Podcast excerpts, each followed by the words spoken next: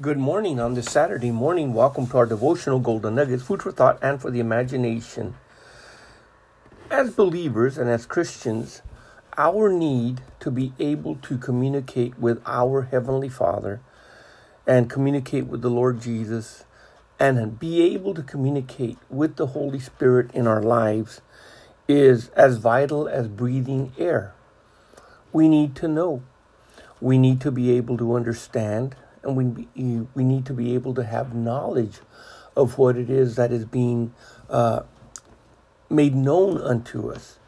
So, therefore, because that is important, then we need to develop the discipline to be able to hear with a listening ear what the Spirit of God is saying to our lives. Now, we had main, mentioned earlier in some of our other teachings or devotionals in the morning the the hindrances or some of the things that do cause that communication to be broken off. Either lack of it or it's just totally uh, missing or just things that are part of making it work that are not there all the machineries and all the equipment and all the tools that are made to do a specific job have certain things in them that give them that ability. If we take certain gears or certain portions or motors or or whatever out, then the thing is not going to function the way that, that it's supposed to. So when we look at our life of prayer, with the Lord and with Him communicating to us His will and His purposes, then we need to be able to understand some of the spiritual mechanics that hinder our prayer, our prayers, our prayer life, or our life of prayer unto God. So let's look at some of these today. Uh, we've already mentioned in the book of Proverbs that the turning away of the ear, not wanting to hear what God has to say or regard the instruction that He wants to give us, can result in our prayers even being considered an abomination before Him. Now, that is a very stiff word that is used there. Uh, we can think of, well, God is a loving God. You know, He said that He would hear our prayers uh, and give us whatever we want. Yes, but everything is conditional. Is not automatic. It's not a push button a thing where you just push a button and the thing just happens. But there are conditions that have to be met. Well, when we look at the book of First Peter, chapter 3, verse 7, for those that are married, for those that have husbands, uh, or those that have wives, and uh, uh, not in particularly not talking so much about the single people at this point, but those that are married. The scripture says, Likewise, you husbands, dwell with them, talking about the wives, according to knowledge, giving honor unto the wife as unto the weaker vessel, and as being heirs together of the grace of life, that your prayers be not hindered. Now, the word that is used there for hindered is frustrated or cut down or cut off or cut out or hewed down simply in other words something that that affects it from being effective so the prayer life of an individual and especially the husbands because not only are they the husbands, they can possibly be the fathers of the home. Therefore, it is important to set the example.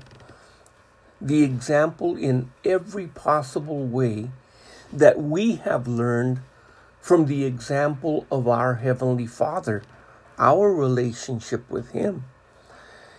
And as I said yesterday, not every relationship with an earthly father has been a good one not earthly relationships have been cultivated where we can say it was a good relationship. Many are bad. Therefore, to develop a relationship with our Heavenly Father, for many, that may be, well, how in the world do I do that? I've never known a loving Father. I've never known a caring Father. Uh, I've never known a Father that was there when I needed someone. When, when things like that happen.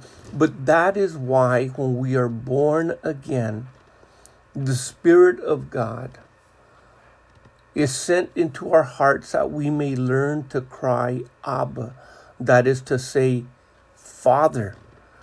And it is important to draw, especially the men as fathers, to draw from that relationship so that they can understand what it is that we, as men or as husbands, uh, what is required of us. And one of those things is that we dwell with knowledge, according to knowledge, giving honor. And, and the word honor there is not a very heavy duty word. It just means simply giving value, esteeming highly, or esteeming of the highest degree, or with dignity or to treat precious, or to treat as with a price. All of these things. So, in our communication with our Father, when it comes to prayer, many prayers can be hindered because there is a lack of giving honor to the wife, uh, not considering that she is also an heir together uh, with the husband of the grace of life. And of course, the same thing of the wife not giving respect that is due to the husband, the honor that is due to him. So that takes us to another point. We can have our prayers hindered by lack of having this knowledge. But in the in James in chapter 1, in verse 5, it talks about if any of you lack wisdom, let him ask of God that giveth to all men liberally and abradeth not, and it shall be given him. Okay, if you were to take that verse just by itself with no uh, uh, pretext or any post text, anything before it or after it, it would almost seem okay. The moment that you ask God, uh, He's going to give it to all men.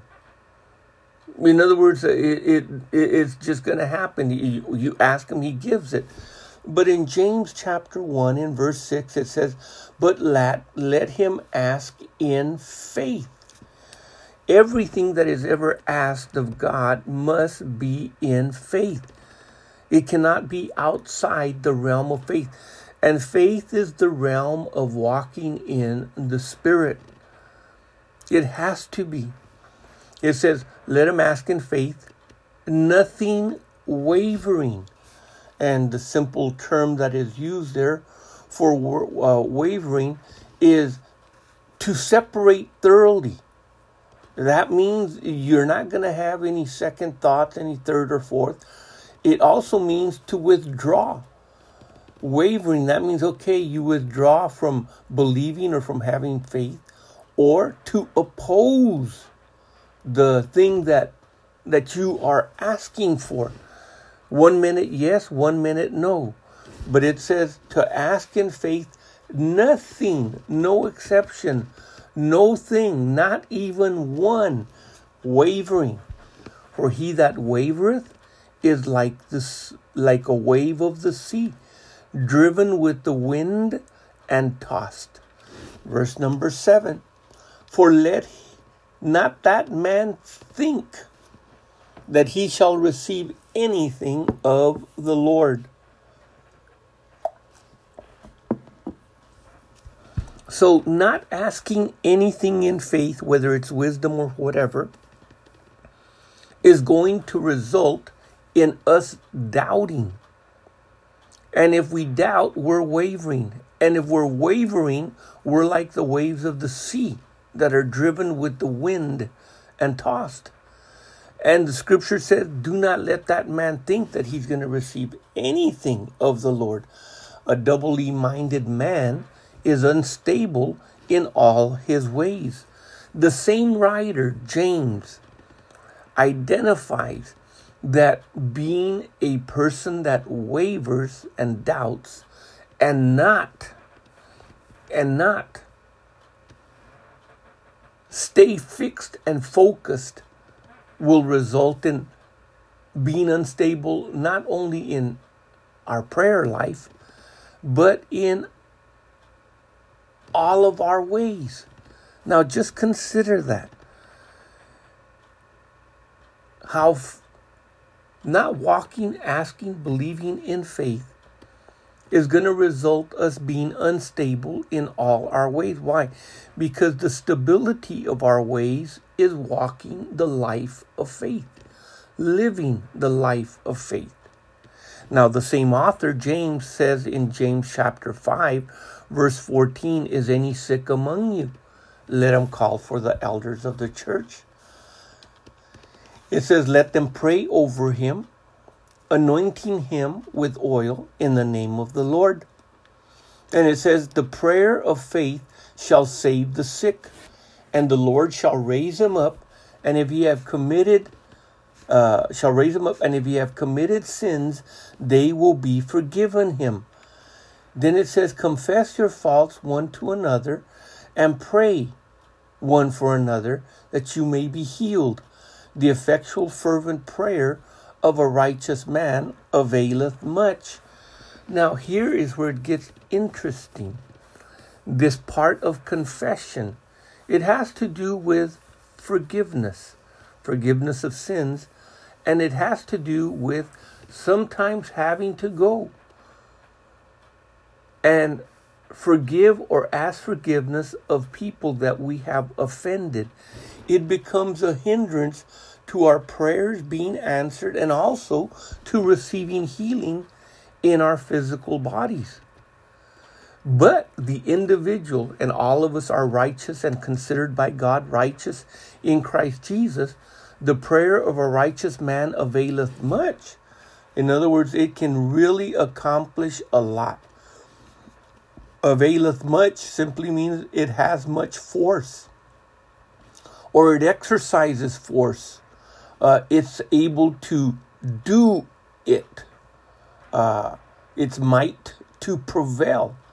It's to be of strength, to be whole.